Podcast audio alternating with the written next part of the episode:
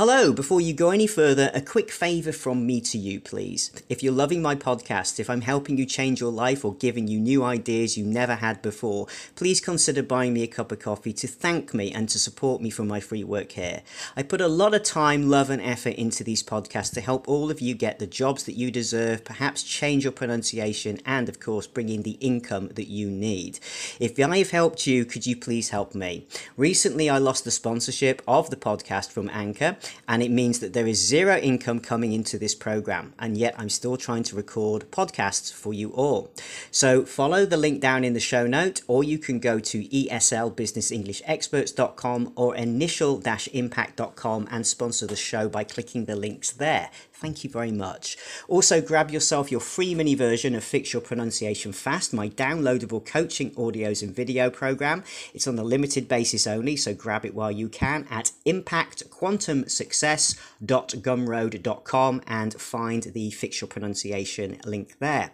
Finally, we have one sponsor that's providing free ESL English, IELTS OET, AMC, immigration, jobs, coaching, lots of uh, support and resources there. You need to go to iwantout.wildapricot.org and you can check them out there. Thank you very much. Enjoy the program and keep going. Hello and welcome to another podcast. It is Coach Mark Manila here from ESL, businessenglishexperts.com and initial-impact.com. Welcome to the show. So this is a sub-series starting today now to help lawyers. I'm getting lots of contact from legal people wanting a similar series as I'm doing for the doctors and medics. And yes, I do have expertise in coaching lawyers wanting to relocate all over the world. I work with lawyers in Kong who are looking to go to the UK, but also heading to Singapore as well.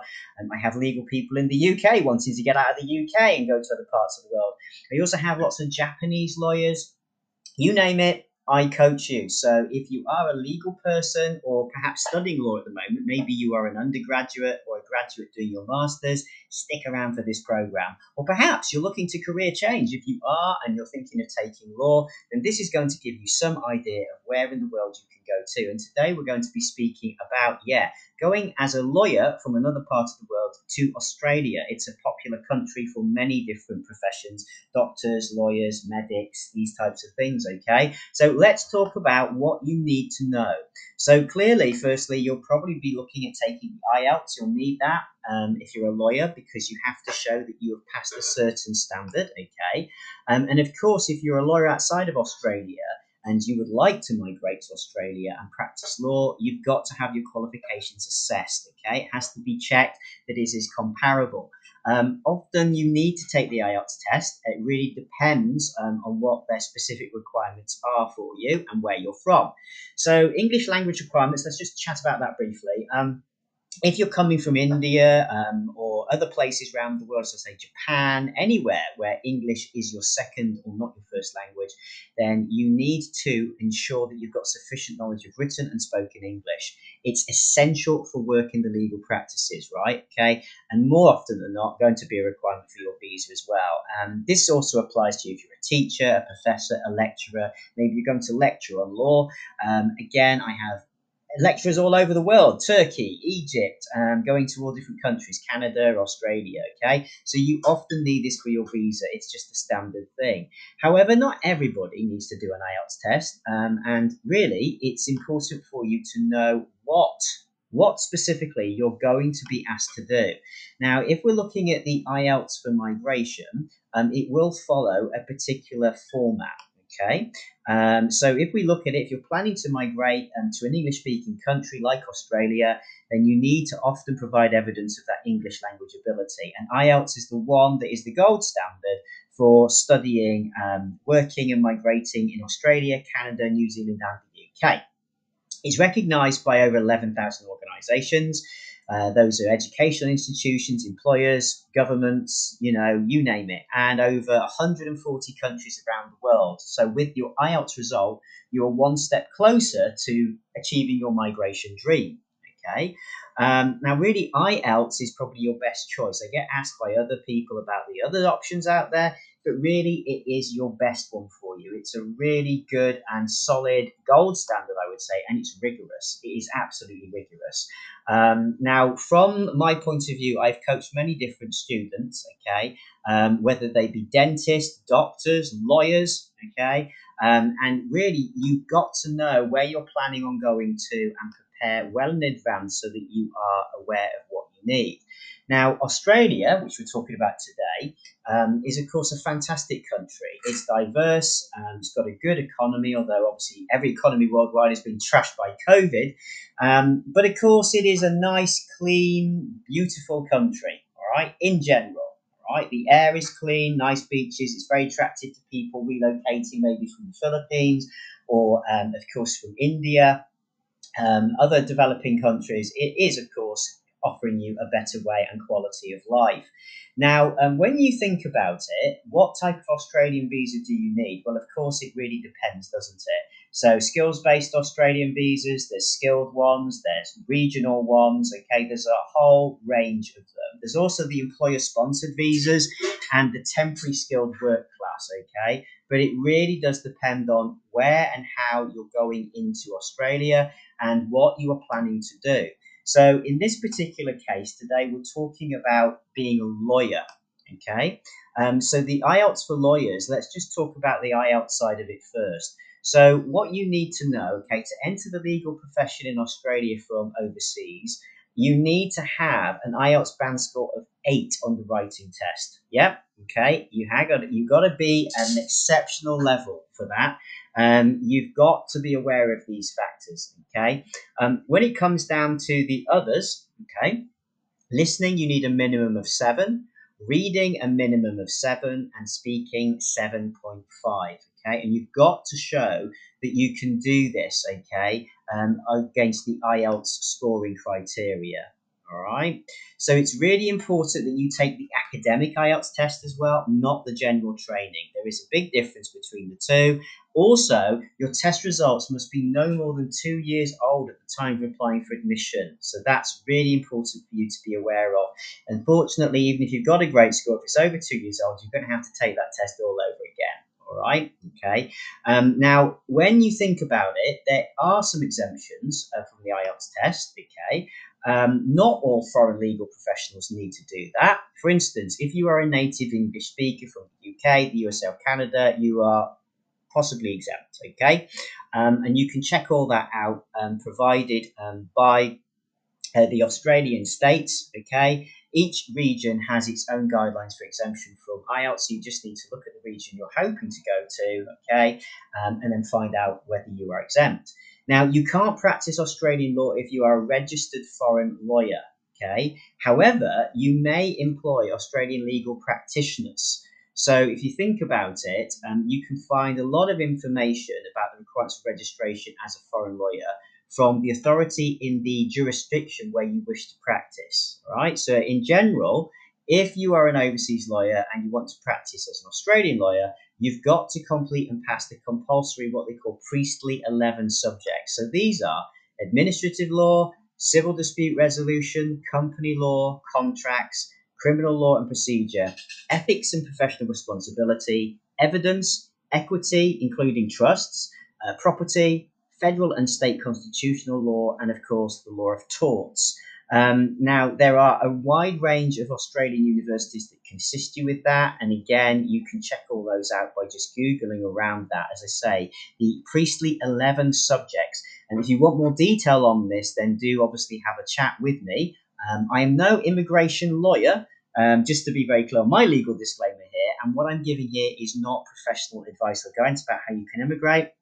So do check out your own research and get this clarified by a visa specialist. But I can introduce you to partners who are qualified visa experts and they can certainly assist you with that. And of course, when it comes down to the coaching and ensuring that you're your IELTS is up to scratch, I can assist you there. I can also put you in touch with a wide range of different organisations if you're looking to arrange things such as housing um, or just to sort out other things, including if you've got a family and you need to sort schooling out. All right. Okay. Now, how do you become a lawyer in Australia? Well, that's important. So let's talk about Victoria. It's one of the, the, the popular areas where many of my students go to. Um, if you want to practice in the Australian state of Victoria, you need to contact the Victorian Legal Admissions Board and they assess your qualifications. They also determine the requirements for applicants to be eligible for admission to practice in Victoria.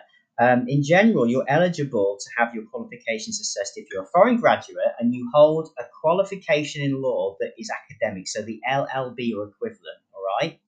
Also, if you're a foreign lawyer who's admitted and able to practice as a legal uh, practitioner in a jurisdiction outside of Australia. So, those two things, okay, either or of those two things, you would be eligible to have your qualifications assessed. So, foreign grad with the LLB, okay, or if you're a foreign lawyer who is admitted and eligible to practice in a jurisdiction outside of Australia. And I'm going to go into this in more detail in my other podcast on this about the Victorian legal admissions, so check that one out next. Let's talk about becoming a lawyer in New South Wales. Okay, that's another popular area. So, what do you need to know? Okay, if you need to practice in the NSW. So, again, to be admitted as a lawyer to the Australian legal profession, okay, you've got to be admitted okay, as a lawyer to them and hold a current Australian practicing certificate. So it's harder. So to do this in New South Wales, okay, it's not like Victoria. You actually have to be admitted as a lawyer to the Australian legal profession and hold a current Australian practicing certificate. If you're admitted to the legal profession in an overseas jurisdiction other than New Zealand, you must apply to the Legal Professions Admissions Board. Okay, that is called the LPAB. They will assess your qualifications of practical legal training before you can apply for admission to the Supreme Court of New South Wales. So you can see that this is going to be a little bit harder. Okay, if you're out after New South Wales, this might take a bit more than just one step. Queensland, okay, that's the final, uh, third most popular place that many of my candidates and clients go to. So, to practice as a solicitor in Queensland, there's four steps. Firstly, completion of a approved law degree. I think that's fairly standard. Completion of an approved practical legal training course or supervised traineeship. Okay, the third thing, application for admission to the roll of lawyers, and then the final step, application for that practicing certificate. And the Queensland Law Society assesses foreign lawyers who want to practice in Australia.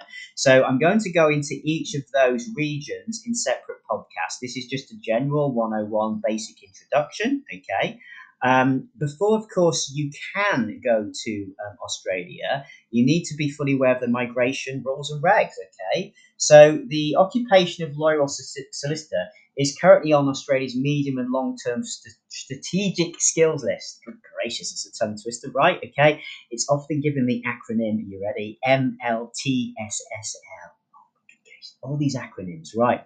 Um, to apply for a visa under this program, you need to meet a threshold of 60.60. Not sure how they work? Well, um, I go through all of that for you in another podcast, all right? Also, as a lawyer or solicitor, um, basically, you apply either independently or you can get sponsorship by state or territory government. Okay, so you can even have a close family member um, in a region area of Australia apply to sponsor you as well, but there has to be some close relationship there. Okay, it can't be like a second cousin of somebody who was half removed. Um, the visa subclasses under the General Skilled Migrant Program that can be used are the subclasses 189, 190, and 489.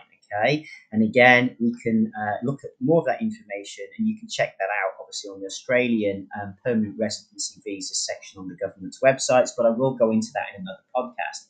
Also, in addition to obtaining points for age, English ability, work experience, and qualifications, you must have the skills assessment by the appropriate authority. So, not only do you have to fit the age criteria, your English level, your work experience and qualifications, and this has got to also be completed, all of this, um, before an expression of interest can even be made under the SkillSelect program. So this is the order you've got to do it in. You've got to ensure you, you meet the points criteria for the age, your IELTS ability, right?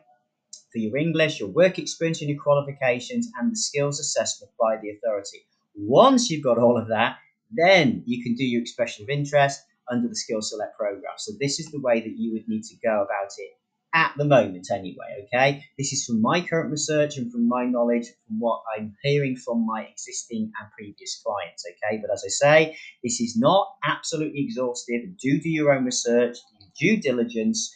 Uh, you're legal people, so you know what I'm talking about here and uh, I cannot be held liable for anything that happens if you take any of this information and take it as given and it turns out it's not. Okay, and please, please use the, the expert visa people and of course the main Australian government immigration board. Now, before you migrate, obviously you need to have those skills assessed by the relevant national assessment authority. Um, and the assessment authority for your occupation is the legal admission authority for the state or the territory you wish to practice in. Okay, so um, there are many different um, areas. So you need to know obviously which one you're looking to apply to because that is going to then dictate where you go next and what you do next. All right. Um, I often get asked a lot of questions as well um, about becoming a lawyer. Um, and also, you know, how it all works for you over there. So I'm going to break those down um, here just very briefly. But the main ones that come up, okay, is how much the lawyers tend to earn. Well, it varies. I mean, back in 2020, the average salary was around $103,000 um, per year in Australia, okay? Um, if you're full time, and obviously it's an adult wage, then you're looking at that being about $1,646 a week. Um, so really, it's high if you compare it to the average wage there, which is about one thousand four hundred and sixty. Okay, so you're earning about mm, nearly about another two hundred dollars extra a week. Um, earnings tend to be low if you're starting out, and obviously increase as your experience grows, which is like most professions, right? Um, what can you do with a law degree in Australia? Well, when you've completed a law degree and been admitted as a solicitor, clearly you can do a number of things. But the main things are obviously interviewing clients to determine the nature of problems and recommend and give, you know, appropriate legal action. Uh, prepare the cases for court. Uh, conducting investigations, uh, arranging witness reports, maybe, um, you know, give notice of court actions. You can represent your clients in court. Um, prepare and review, you know, contracts, prepare wills, advice on family law, company law, partnerships. It depends on where you want to specialize in. Clearly, you can act as a trustee or guardian, you can execute clients' wills, um, and manage things such as conveyancing and property man- man- matters. So, um, you know, sale of contract, mortgage documents, lease documents, all of these these things that you know you would expect to be standard. All right. Um, also, if you've got a law degree, right, you might not necessarily always want to go in and be a lawyer here, but just some other ideas for you. Um, eight careers that really value law graduates highly at the moment. Obviously, um, HR, so human resources, because there's a good element of law there as well. Um, into wealth management or investment banking. Uh, many of my uh, legal uh, contacts and clients in Hong Kong are also in banking. All right. So looking at compliance and things like that and ensuring that uh, there's no problems in that area. Also, journalism. That's another one where law can come in handy. Accounting, politics, of course, and management consulting. You know, um, you might even just want to work within law courts to support judges, you know, and, and this type of thing. So think about it in a wider range as well. Um, is law a good career in Australia? Well, I guess it depends, doesn't it? I mean, if you look at the salary, obviously it's a high, uh, high average salary compared to the average. Um, so yes, it possibly is. I mean, at the time of about um, 2020, about 84% of lawyers work full time in Australia. All right, okay. And um, back in a research report I found from 2018, so it's a little little old now, I'd say, but the unemployment solicitors in Australia was well below the average back then. So I would say that they're in fairly good demand. And clearly, if it's on that long term, short and long term list from the Australian government, um, I would say that there is you know, good evidence that this is going to be a continuing need in Australia. Um, also, just for interest for you, um, an Australian government report, which I will go over at another podcast, indicated employers based in regional areas have less success clearly filling their vacancies because they attract a smaller number of applicants. So I would say uh, look at regional migration. If you're really concerned and you just want to get a foot in the door, and that's a good idiom, if you just want to get your first step into Australia um, and then move once you've got your permanent residence sorted, then I would consider looking at the possibilities to go into those regional areas because there's less candidates, so there's less competition, okay, um, and it's a really good idea for you to just get used to working and practicing Australia in a smaller capacity there before moving to the bigger territories. Okay, so I really hope this has assisted you. Um, I'm going to put some links down below, uh, particularly books for IELTS for lawyers. Okay, so this is going to assist you because you need to be able to speak in very academic ways. Um, so do check them out, and please remember if you purchase, which I would hope you do, from the bookstore, um, 10% of the profits go to maintaining and supporting independent bookstops, bookshops. Okay. In addition, a remaining 10% of what you pay does come to me as a referral fee, and I use that obviously to keep these free podcasts going. And also, we're trying to build the Spencer Stars Foundation charity here, which will give education to street kids who are out there at the moment selling rags and fruit on the streets and not in school because they're supporting their family. And we want to bring these children in at least one or two hours every week to a location somewhere where we can find it once we can fund it.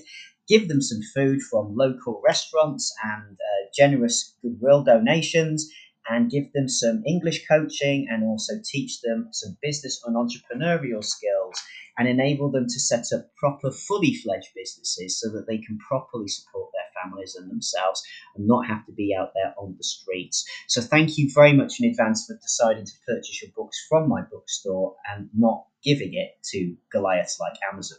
Okay, so thank you very much for listening. Check out my other podcasts on the legal series. I hope these are going to be as popular as the medics ones. The medics ones will still keep coming. Also, there's going to be loads more for different sectors. I'm getting people messaging in, um, in sustainable energy, engineers, uh, software designers.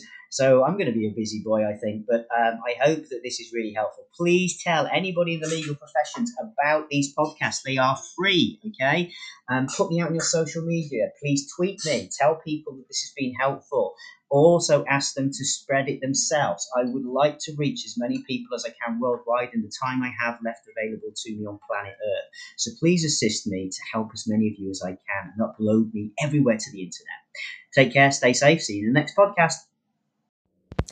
Thank you for listening to my podcast, and if you have enjoyed it, please feel free to sponsor a segment. If you're listening on Spotify, you can simply go to sponsor this podcast, and you will be able to sponsor me for as little as just 99 cents a month, which is highly affordable and also gratefully appreciated. If you prefer to do something one off, then you can just simply buy me a cup of coffee. Again, details are in the show notes below each program, and you can click there and pay securely via Stripe. And again, this enables me to continue continue providing these podcasts totally free of charge for you all here. So even if you can't afford high level coaching, I'm sure that every now and again you might want to sponsor me to enable this podcast to keep running for as long as possible for you. Thank you in advance for everything you can do to help keep me keeping these going for you. And of course, you can just simply help me by spreading the word about the podcast put me on your social media. Everywhere that you go, tweet about me, blog about me, whatever you'd like to do about me, as long as it's beneficial and it's polite, okay? I welcome all of that, but please just circulate the information far and wide. Our job here in the Coach Mark Manila family is to get this information into the hands of the people like you who really need this and deserve to get this at a really free price. Take care. I'll see you soon.